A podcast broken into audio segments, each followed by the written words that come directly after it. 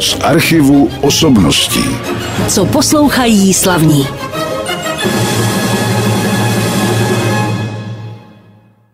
Začal další pořad z archivu osobností na rádiu Klasik Praha. Možná jste už mého hosta poznali z toho prvního zpěvu, který zazněl na úvod tohoto pořadu. Byla to samozřejmě krásná Vangelisova píseň z filmu 1492 Dobytí ráje, což je film asi, já myslím, že z 80. let, ne, to víme možná, přesně. Možná 90. 90.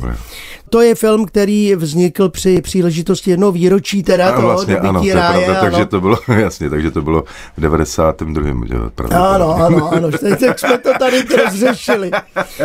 No a mým hostem, a možná už jste poznali i podle hlasu, tedy mluveného slova, je Daniel Hůlka.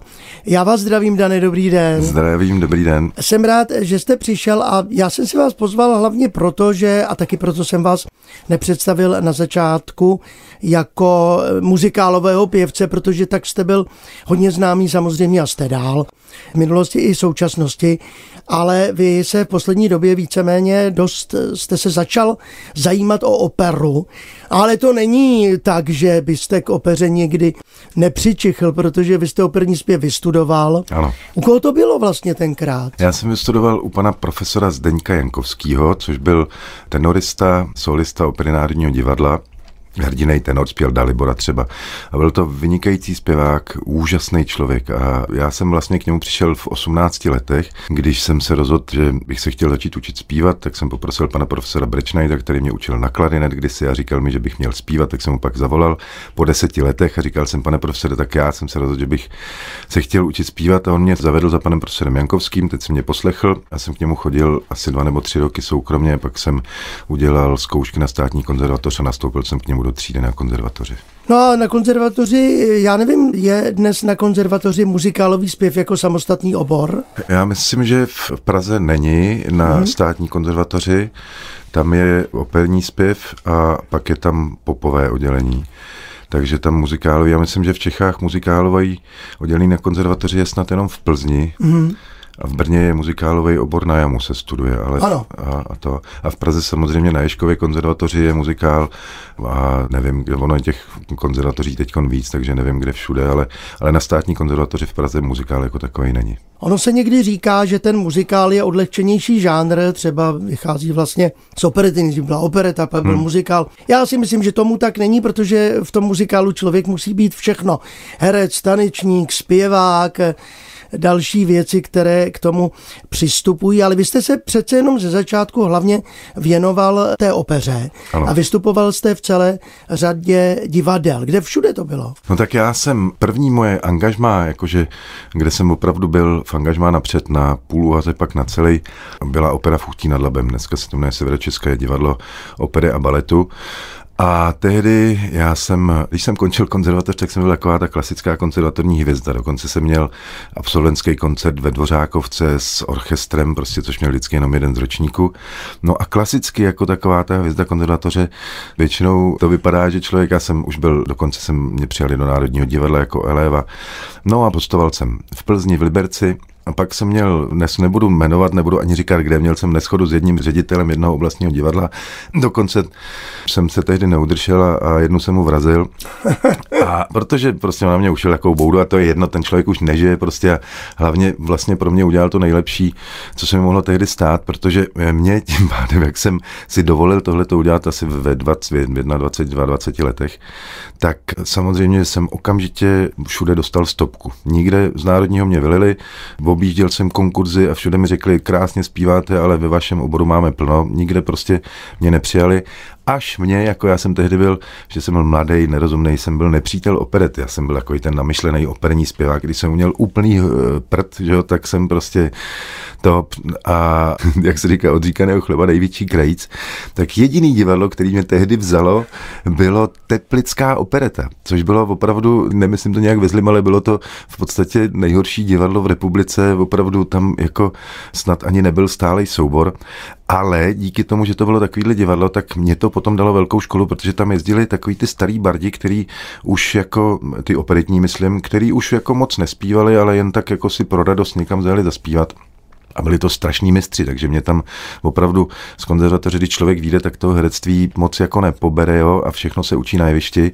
A tam já jsem se setkal prostě s lidmi, kteří mě opravdu hodně naučili a zjistil jsem, že nakonec, že ta opereta jako vůbec není taky špatná, že je to taky krásný divadelní útvar prostě. Dobře, my si teda operatu dneska hrát nebudeme v tom našem Ano. pořadu, ale já vás poprosím o další hudební ukázku, aby se dostalo i na hudbu a vy jste do toho dnešního pořadu, my teď uslyšíme jednu z nich, vybral i, a vy jste myslím říkal, že ten autor byl váš eh, jaksi spolužák, nebo... Ano, ano, můj spolužák, kamarád, velmi dobrý. Navíc je to člověk, který se jmenuje Kája Mařík, což dnešní mladý generaci asi nic neřekne, Asi ale ne. pro nás Kája Mařík je prostě legendární samozřejmě postava. A Kája Mařík navíc je opravdu, jednak je to hrozně fajn člověk, my jsme stejně starý prostě, takže si tak jako hodně rozumíme a on je navíc fantastický muzikant, takže před asi rokem, nebo jak je to dlouho, mi Kája zavolal, že má úžasný projekt, že zhudebňuje Žáčkovi texty, což mě nadchlo, protože pana Žáčka miluju. A já jsem teda pak přijel a natočil jsem mu pár, nenatočili jsme tu desku celou jako sami, zpívá tam víc interpretů, ale prostě asi tři nebo čtyři věci jsme na tu desku natočili a já musím říct, že pro mě to byla velká radost, protože K je velký muzikant, prostě není to žádná prvoplánová taková jako líbivka, ale jsou to skladby, které mají podle mě velkou hodnotu a trvanlivost. A navíc co pro mě bylo, že jsme vlastně po škole s Kájou zase po dlouhé době se potkali, něco jsme spolu dělali a zrodilo se z toho to, že teď spolu chystáme desku, takže pro mě jako velká radost, že s Kájou zase jsme pohromadě.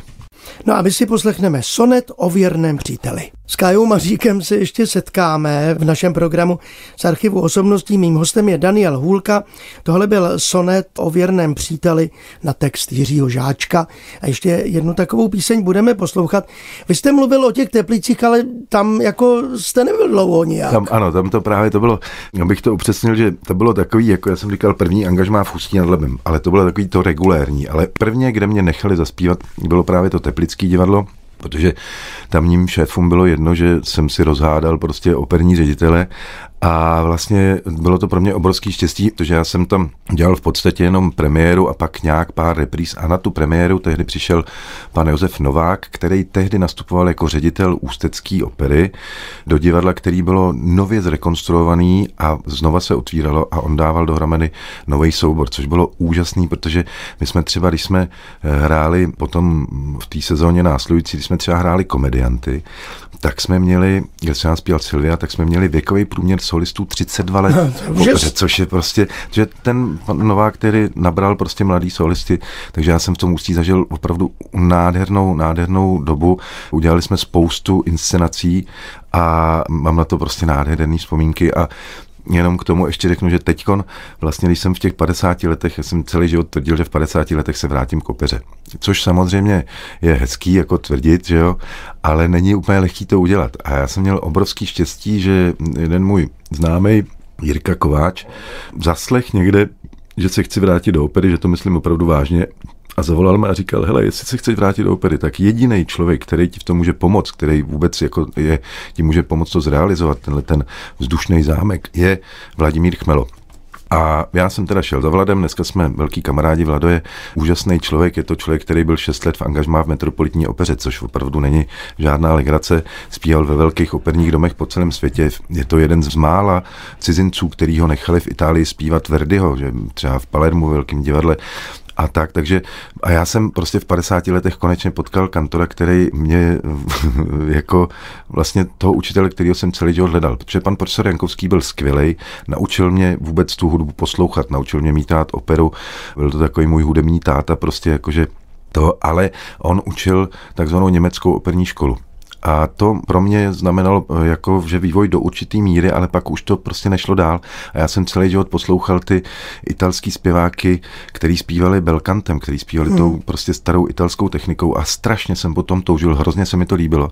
No a konečně v 50 jsem našel prostě Vlada, který opravdu učí klasický belkanto a je to pro mě takový znovuzrození. Jo? A je pravda, že to ale nebylo hned. My jsme, jsem říkal, v 50 jsem přišel za Vladem a začali jsme pracovat. Já jsem chodil třikrát týdně na hodiny a vlastně pět let trvalo, než jsem prostě mohl přijít a říct, jo, mám nastudovaný vodník a jsem připravený jít do divadla. A s chodou okolností mi toho vodníka nabídlo Ústí nad Labem Miloš Formáček, takže já jsem ten svůj druhý operní debit měl v tom samém divadle, kterým jsem začínal v Ústí a bylo to nádherný, teď tam zpívám dál vodníka v Bruselce, ještě máme inscenaci svojí, kterou vytvořil právě Vlado. Tam zpívám taky vodníka a teď to řeknu potom asi dál, budeme pokračovat ve velkém operním projektu. Ano, musíme si něco nechat na další vstupě, musíme si poslechnout taky skladbu. Teď jste mě nepustil trošku ke slovu Já, no, s další otázkou, ale nevadí, samozřejmě. Dokončili jsme tu vaši kapitolu, ale významnou kapitolu. V Ústí nad Labem a co si teda poslechneme teď, já tady mám jenom poznámku. Už se to blíží, tak to doupřesněte. Ano. Tak hej, už se to blíží, je písnička, kterou já jsem, na což jsem teda taky jako hrdý, já jsem za to rád, za tohle hudební setkání, jsem jednu desku natočil s Michalem Pavlíčkem a s Honzou Sárou Hedlem. A samozřejmě kromě Michalových písniček jsme tam tehdy hledali nějakou převzatou a Michal přišel s touhletou písní, hej, už se to blíží, což je prostě píseň z filmu, tuším Pulp Fiction, doufám, že nekecám, myslím, že jo. A je to taková prostě kytarovka, že prostě Michalovi se to líbilo, Zahrano to napsal krásný text a moje manželka třeba tu písničku strašně miluje. Tuhle tu píseň, už se to blíží teda, kterou jsme teď slyšeli v této verzi, možná znáte od Nila Diamonda, ale tady to bylo teda v interpretaci jiné. Mým hostem je Daniel Hulka, tak dneska budu říkat už skoro operní pěvec, protože vy teď dohráváte jenom některé muzikály, nebo dohráváte to, není to správné slovo, hrajete v některých. Ano, ano. No a můžeme rovnou říct, které to jsou. No tak jsou to hlavně dva muzikály, které já určitě jako nepřestanu hrát, dokud budu zpívat. A to je v první řadě Drákula, to je prostě samozřejmě moje srdeční záležitost. Je to v podstatě velká legrace, protože já Drákulu zpívám už 28. rokem. Takže Adriany vedle mě, moje manželky, už se vystřídala třetí generace, což je opravdu fajn. Já, já jsem tam prostě pořád. Takže Drákulu, já vždycky říkám, Drákulu budu zpívat, dokud budu chodit a dokud budu mluvit. A pak ještě rád si nechávám Kleopatru, protože to už je dneska taky vlastně takový klasický český muzikál a to je zase pro mě něco úplně jiného, jak je Drákula je hodně náročný, tak Cezar v Kleopatře je pro mě taková, dá se říct, velmi odpočinková role. Ale je to role krásná, Cezar je prostě nádherná postava, takže říkám, to hraju taky dál. A pokud bych ještě uvažoval o nějakých muzikálech, tak teď se budou vracet příští rok bídníci, tak samozřejmě Javera mm-hmm. si ještě rád zaspívám, ale jinak už se definitivně opravdu vracím do opery, takže jenom tyhle ty tři starý fláky takzvaně. O tom budeme mluvit dál, o těch operách, ale já se chci ještě vrátit do té doby, kdy jste tedy jaksi si rozkmotřil divadelní ředitele a to byl jenom tento jediný důvod, proč jste se pak nakonec věnoval víc těm muzikálům. Ne, vůbec ne, to s tím nemělo nic společného. Já jsem Potom po všech těch peripetích jsem zakotvil v tom Ústí nad Labem, kde jsem byl naprosto šťastný, kde jsem prostě vlastně potom dostal plný úvazek. Navíc tehdy šel, protože do Ústí, do Činohráku vždycky chodil celý ročník damu. A tehdy, když já jsem šel do opery, tak šel ročník mých kamarádů prostě z Damu. Ten ročník, kde byl Robert Jaškov, Tomáš Pavelka, Kristýna Frejová, Martin Cita, tak ty byli všichni v Ústí, takže my jsme prostě, Ústí bylo naše, jo? my jsme tam byli šťastní, ta činohra byla tehdy výborná, my jsme tehdy měli pořád plný divadlo, lidi nás měli rádi, takže opravdu já jsem vůbec neměl důvod vlastně odcházet z opery, i to bylo, už se začalo, už jsem zase hostoval zpátky v Národním divadle a už to bylo takový vlastně, fakt jsem byl spokojený, šťastný, my jsme tehdy v tom Ústí udělali snad 8 premiér za rok, takže opravdu to jako stálo za to. Ale potom prostě, takže mi přišlo několikrát pozvání na konkurs na Drákulu a já jsem nepřišel ani jednou, protože jednak jsem těch konkurzů objezdil strašně moc a měl jsem z toho už úplně fobii, protože to fakt ty konkurzy jsou stresová záležitost. No ale potom za mnou přišel Lubo Fritz, což byl můj spolužák, kamarád, který bohužel už nežije a ten dělal asistenta režie panu režiséru Bednárikovi a přijel a říkal, hele, Beďo ti posílá nahrávky, texty, noty. prosí tě, aby ses na to podíval a přijel na dodatečný konkurs. Už máme celý muzikál obsazený, všechny role máme, ale nemáme Drákulu prostě. Takže už jako je to konkurs jenom pro tebe, nikdo jiný tam nebude prostě, tak se neboj, že věděl, jak to s těma konkurzema mám. A já jsem tehdy jsem si říkal, no tak teda, když už je to až takhle daleko, že pan režisér Bednárik sám mě poprosil, abych na ten konkurs přijel, tak musím jednak ze slušnosti a jednak z toho důvodu, že já jsem s Bedem hrozně chtěl pracovat, protože jsem znal jeho operní inscenace a chtěl jsem s ním zpracovat v opeře, ale prostě Beďo byl vlastně hlavní důvod, proč jsem tehdy na ten konkurs šel. No a když jsem to začal poslouchat, abych se to jako naučil, tak jsem se do té muziky zamiloval, protože opravdu je to krásný a ty Zdeňkovi Borovcovi texty do dneška prostě v nich objevuju v pořád prostě další nový a nový poselství, protože to byl velmi moudrý a laskavý pán. Takže vlastně díky tomu, že ten Lubo za mnou přijel eh, s tím, že Beďo mě konkrétně zve, abych mu to přijel zaspívat, tak jsem na ten konkurs nakonec mm. jel. Tam to byla velká legrace, protože mě postavili k mikrofonu, ještě tam nebyla ta porota, jenom zvukař a říkal, tak si to zkuste. Já jsem začal zpívat, nikdy v životě jsem nespíval na mikrofon, tak jsem začal, jako jsem byl zvyklý z divadla, odpálil jsem mu tam nějaký něco, že tak mi začal nadávat, říkal, postavil mě dva metry od mikrofonu, tak já jsem se už klepal, že už zase mi bylo zle. No ale potom přišli pánové a byl tam samozřejmě Richard Hes, Zdeněk Borovec, Karel Svoboda jako autoři muzikálu, Bednárik prostě plus producenti, že jo. A já jsem zaspíval jednou toho nesmrtelného boha, tu hlavní áry. Karel Svoboda mi k tomu řekl nějaký hudební připomínky, jestli bych mohl někde tady prostě jakože někde piano, někde forte, jako prostě to. A já, jak jsem byl zvyklý z divadla, vydrilovaný od dirigentů, že jo, to prostě opravdu člověk udělá to, co mu dirigent řekne, tak jsem byl schopný okamžitě splnit ty požadavky toho Karla a Karel mi to potom prozradil, že on celou dobu chtěl, aby to zpíval tu hlavní roli operní zpěvák, že to prostě opravdu, a je fakt, že Karel tu kantilénu prostě uměl napsat. No a tak jsem to teda takhle zaspíval a Beďo říkal, na to do dneška vzpomínám, říkal, no tak pojďte k nám. A mě takhle běželo hlavou, tak to už znám přesně, teď řeknou, jo, zpíval jste krásně. A oni říkali, jo, zpíval jste opravdu nádně, nám se to moc líbilo. A teď jsem říkal, jasně, a teď to bude pokračovat. Ale zrovna včera jsme přijali toho a toho. To. Ale Beďo pokračoval velmi překvapivě a říkal, no a proto bychom vám chtěli nabídnout hlavní roli v muzikálu Drákula. A já jsem tak stál chvilku, než mi to došlo, pak jsem říkal, no tak jo. A tím se to vlastně celý stalo, jakože. A už je to 28 let. A je to 28 let. Dobře, ale e, my musíme zase si pustit jednu písničku. Chtěli jsme ještě jednou si poslechnout ten krásný text Jiřího Žáčka. Ano. Co jste vybral? Tak myslím, že ta další píseň, že to jsou letní noci.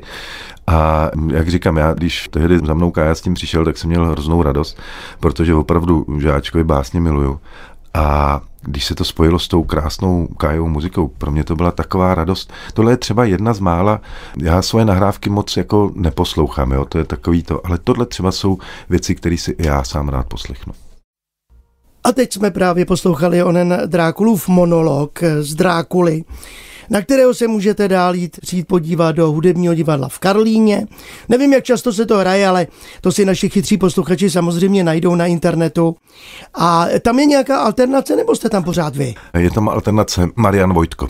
Marian Vojtko. Ale to myslím taky je záruka kvality. Jo, tak Maroš ten prošel Drákulou, on nastoupil původně jako kněz, potom zpíval Stevena a nakonec prostě se dopracoval k Drákulovi, takže Maroš to zná dobře. Takže můžete se přijít podívat a když tam bude Daniel Hulka, tak si vzpomenete třeba na náš dnešní rozhovor, který teď pokračuje dál. Tak to muzikálové herectví, zpěv a pohyb na jevišti. Vůbec jak jste na tom s pohybem? No mám přezdívku netanec. takže, takže nic moc, ale za svoji dlouhou kariéru už dneska můžu říct, mě pár choreografů donutilo tancovat a nejvíc asi právě Richarde, protože byl můj velmi dobrý kamarád a věděl, že prostě s tím pohybem mám velký problémy, ale on byl takový, že rád překonával prostě překážky, takže Richardes mě donutil prostě jednak v misi a jednak potom jsem dokonce dělal tu jednu z hlavních rolí v Nikitě, v tom jejich tanečním představení. Takže Richard byl jeden z těch, kdo mě donutil tancovat, ale jinak nejsem prostě takový ten, jakože nejsem Tomáš Trapl, který prostě mm. umí zpívat, tančit, házet, metat kozelce prostě, no. A to vy nemusíte v roli Drákuly asi, já, že? naštěstí, já naštěstí jsem takový ten romantický hrdina, ten moc nemusí, jo. ten většinou sošně stojí, takže to mi jde. No ale zase vy jste v mládí hodně sportoval, přestože Ano. pak jste nemohl se věnovat tomu vrcholovému sportu, tuším, že tam bylo nějaké zranění, mm-hmm. ale asi jste na sport nezanevřel. Ne, ne, ne, to vůbec ne. Jako, já jsem bývalý vrcholový volejbalista, volejbal samozřejmě miluju dál, ale jinak já jsem sportoval hodně, protože moji rodiče zastávali u nás bráchu názor, že když nebudeme mít čas, tak nebudeme dělat žádný neplechy, takže nás při, já jsem v mládí dělal snad všechny sporty, na který si vzpomenu, no a pak jsem si vybral ty, který prostě pro mě byly nejbližší a do dneška, eh, nevím, jako třeba lyžování je prostě jeden z mých nejoblíbenějších sportů, ale teď už asi i jak je to věkem, tak já jsem zjistil, že pro mě nejúžasnější a nejpříjemnější, nejlepší pohyb je chození po horách. No. A pro mě, protože prostě tam mám vzpomínky, tak to jsou krkonožský hřebeny. Pro mě jako je nejlepší si dát túru po krkonožských hřebenech, tam jsem šťastný. Tak to jsme na tom podobně, to se divím, že jsme se tam nepotkali někdy, protože tam taky často jezdím. No ale právě ten sport se taky dá třeba na tom jevišti nějak zúročit. Vy jste tady říkal něco o zpěvu na mikrofon a s mikrofonem. Já osobně samozřejmě jdu raději na operu do divadla, protože nedávno jsem viděl jedno nastudování venku a to prostě není ono. Ano. Ty mikrofony jsou tam všechny ruchy slyšet do toho Ano. okolo a tak. A vy děláte spíš produkce i ven. Jaká bude prodaná nevěsta? No, my děláme produkci, my, my jsme založili takovou společnost Opera Lidem, to je prostě, to vzniklo z toho, že já vlastně celý ten svůj muzikálový život a ten jako populární podvědomě toužím potom, protože tu operu miluju, tak podvědomě toužím potom nějak využít tu popularitu, kterou jsem získal v tom lehčím žánru a přinést lidem, prostě obyčejným normálním lidem, jako jsem já, přinést tu operu, která je nádherná. Ale to jsou lidi, kteří na intelektuální představení do velkých operních divadel nepůjdou, to není pro ně. A hlavně já nejsem přítelem předělávání prostě oper. Já jsem přesvědčený, že autoři jako Dvořák nebo Verdi prostě věděli, co píšou a proč to tak píšou. Ty jejich libretisti to taky věděli. Takže já nemám rád takový ty moderní adaptace a v, navíc v současnosti ten trend je takový opravdu hodně brutální, jo, že existují představení Rusalky třeba například, kde jsou úplně zrušený vztahy mezi figurama, hlavní láska je tam mezi Rusalkou a cizí kněžnou a že baba je nebinární osoba, prostě prince trpaslík, to, to já prostě jako nemusím. Říkám, určitě to má svoje posluchače, ale není to můj šálek kávy. A takhle se nás, na to máme stejný názor s tím Vladem a takhle se nás nahromadilo víc. Navíc Vlado prostě má spoustu velmi kvalitních žáků, jako zpěváků, třeba Petr Bergery, jeho žák Ester Pavlů, zpěváci z Národního divadla. No a ty s náma do toho prostě jdou. Vlado má tolik žáků, že obsadí sám prostě opery, takže jsme založili tu společnost Opera Lidem. Vlado založil Český pěvecký institut a já jsem si vymyslel a podařil se mi proto natnout i Vlada, že uděláme takový operní národní triptych, podle nás nejkrásnějších českých oper. Takže jsme začali Rusalkou, první byla Rusalka, teď na jaře nás čeká premiéra Prodaný nevěsty a jako třetí v tomhletom triptychu bude Liška Bystrouška. A teď první premiéru té Rusalky jsme měli v divadle Hibernia ale tam jsme zjistili, že to je takový moc komerční prostor pro nás a navíc zvukově nehovující. Tam jsou právě takový ty ruchový mikrofony, mm. takže to není, prostě není to, nebylo to prostě úplně přesně ono. Ještě tam budeme mít jedno představení, ale hledali jsme dál a já jsem říkal, mě pak napadlo, jsem říkal, když přece děláme vlastně takovýhle jako národní obrození hudební, jakože opravdu chceme tu českou operu českým lidem a opravdu to děláme tak, že my máme krásnou rusalku, krásného prince, hezký kostýmy, opravdu je to tak, jak to tehdy ty pánové napsali. No a já jsem říkal, no tak víte, kde jedině prostě tohle, co by bylo nejkrásnější, v Hlaholu. Hlahol je hmm. prostě nádherný, je tam krásný sál. Já jsem tam na konzervatoři zpíval moc krát a nechci to zakřiknout, zatím prostě jsme tam byli jenom na takovém prvním jednání, ale vypadá to velmi nadějně a já budu úplně nejšťastnější na světě, takže ta premiéra prodaný nevěsty už by mohla být v pražském Hlaholu. A jinak, my jsme kočovníci, takže my prostě jezdíme po celé republice. Za letošní léto jsme odehráli 12 trusal po českých hradech a zámcích A to je právě, to je to opera lidem, to je to plnění toho ano. opera lidem, protože tam opravdu na ty letní scény nechodí obvyklí diváci operní, kteří chodí do těch operních domů, kde bohužel podle nás zavládl teď svět, ten směr prostě, který se od obyčejných lidí trošku oddělil. Říkám, já nechci se do někoho navážet, je to každý umělec má právo na svůj názor a na svoje pojetí, ale, ale prostě říkám, není to to, co my si myslíme, že by bylo prostě to pravý. Takže takhle jezdíme jako kočovníci a, a přinášíme tu českou operu lidem. Já jsem se rozhodl, že budu zpívat jenom českou operu, protože v českém repertoáru je pro mě toho tolik, že nevím, proč bych Italům se spal do jejich stejně. Nikdy takovou výslovnost jako Italové mít nebudu. Že? Teď se ale vrátíme zase v našich ukázkách k jinému žánru, než je opera a je to taky z toho důvodu, že ty nahrávky ještě nejsou. Právě, no, ještě jsem mladý operní pěvec, mladý. Moc, no, ještě nahrávek moc není. No. Tak co navrhujete teď? Takže teď myslím, že bychom se dostali zase ke Karlu Svobodovi a to je píseň Ten právě příchozí. To je píseň, která vznikla jako většina písní, který pro mě Karel napsal a to tak, že když jsme chystali desku, tak Karel mě pozval k sobě. V Ivanech my jsme naštěstí byli sousedi, takže jsem tam chodil chodil pěšky nebo na kole a on měl ve studiu krásný koncertní křídlo, velký klavír, sednul se za klavír, postavil se na něj panáka, já jsem sednul do křesla, taky jsem si vzal panáka, zapál jsem si cigaretu, protože tehdy se ještě smělo kouřit všude. A Karel hrál a říkal, až se ti bude něco líbit, tak mě zastav a já ti z toho udělám písničku. A mně se stalo, někdy jsem třeba tři hodiny tam seděl a zapomněl jsem, že něco vybírám, protože on byl opravdu genius. Za tři hodiny nezopakoval ani jeden motiv a furt hrál krásné věci. On byl rád, že ho poslouchám, mu to nevadilo. No ale pak jsem se jako ukázal, vybral jsem a takhle vznikla i ta píseň Ten právě příchozí a tu tehdy napsali Zdeněk s Karlem tak, že mi řekli, že to napíšou jako poctu mému opernímu vzdělání, že ta píseň bude formou jako operní árie. Takže ten právě příchozí. Poslechli jsme si zase v provedení Daniela Hulky píseň Karla Svobody, Zdeňka Borovce. Příchozí se jmenovala, tuším. Ten právě příchozí. Nebo ten právě příchozí, teď je to celé. No a tak jsem nemluvil trošku pravdu, bylo to i do opery. Vlastně v tomto případě. No a my jsme v závěru našeho pořadu s dnes už operním pěvcem Danielem Hůlkou. Samozřejmě vám přeju, aby to všechno vyšlo. Chcete se věnovat české hudbě, což je taky chválihodné. Rok 2004 je rokem české hudby, takže proto taky ta prodaná nevěsta Bedřicha Smetany. A mimochodem, jak jsem mluvil o těch eh, velkých eh, prostorách a že nemám rád ta venkovní vystoupení, no, ale tak to je spíš taková deformace. Ale pozor, ono, jsou venkovní představení, kde je to dobrý. My jsme třeba teď hráli Rusalku na letní scéně na Vyšehradě, ano. bez nazvučení, prostě no. bez ničeho a bylo to úplně krásný. Jsou některé venkovní prostory, kde je otevřená louka, kde samozřejmě se to nedá, ale na většině těch hradů nebo zámků my zpíváme bez nazvučení, kde to jde, protože to přesně máme na to ten samý názor, co vy, že jakmile je operní hlas nazvučený, tak to vlastně ztrácí smysl. Hmm. My celý život se všichni snažíme naučit zpívat tak, aby nás bylo slyšet bez mikrofonu a pak si vezmeme mikrofon, to je úplná blbost. Jo. Jasně, mikroporty, které sice nejsou vidět, ale slyšet, ano. Tak to je perfektní, že se to dá i takhle udělat, ale navíc vy jste mluvil o tom, že ta hudba k lidem, a to věděli už Pavaroty, Carreras Domingo, když začali pořádat ty monster koncerty venku ano, ano. v zahradách a třeba v Karakalových lázních a ano. podobně.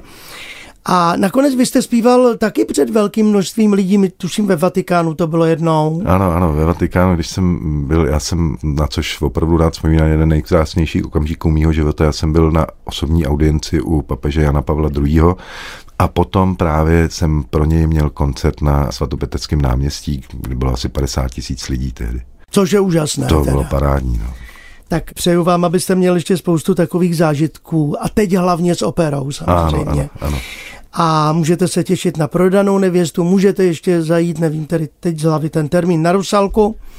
Ano. Eh, buď do Hibernie, nebo nevím, jestli to hrajete ještě někde v Hibernii jinde. hrajeme ještě poslední představení Rusalky a říkám potom právě už od příštího roku se budeme přesouvat do toho Hlaholu a plus hrajeme ty letní scény. No a to budeme hrát jak Rusalku, tak prodanou nevěstu, tak potom ještě tu lišku bystroušku. Tam budete revírníkem. Samozřejmě. Samozřejmě, anebo kecal, ano. anebo vodník a to vše je můj dnešní host Daniel Hůlka a máme pro vás připravenou závěrečnou skladbu. Co to bude? Tak závěrečná skladba bude píseň, která se na desce jmenuje Moje mizerére a to mě tehdy přesvědčil Zdeněk Borovec, protože přišel s touhletou písní a říkal, hele, to je sice duet, ale je to duet operního a rokového zpěváka. Tehdy to zpíval Pavarotti s Cukerem a říkal, tak na desku si to můžeš prostě, tak využijeme to, že umíš obě tyhle ty polohy a natočíme to na desku. Napsal na to samozřejmě krásný text, jako všechny ty Zdeňkové texty byly vzniklo moje mizerére. Mám to natočený na dece, je to na koncertech teda nespívatelný, protože v jednom se duet zpívat nedá, ale na té desce, jako byla to krásná práce a jsem rád, že jsme to natočili. Rád na to vzpomínám, protože je to krásná písnička. Zazní Miserere mei tedy, v tom mm-hmm. českém překladu Moje mizerere. A já se loučím s Danielem Hůlkou. Děkuji, že přišel do našeho studia a přeji hodně zdaru v opeře.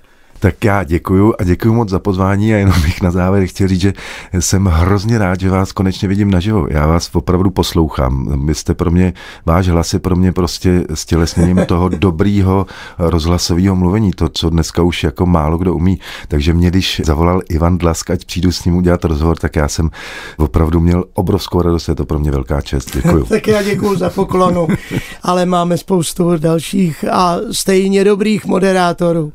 Tak tady je závěrečná skladba. Z archivu osobností.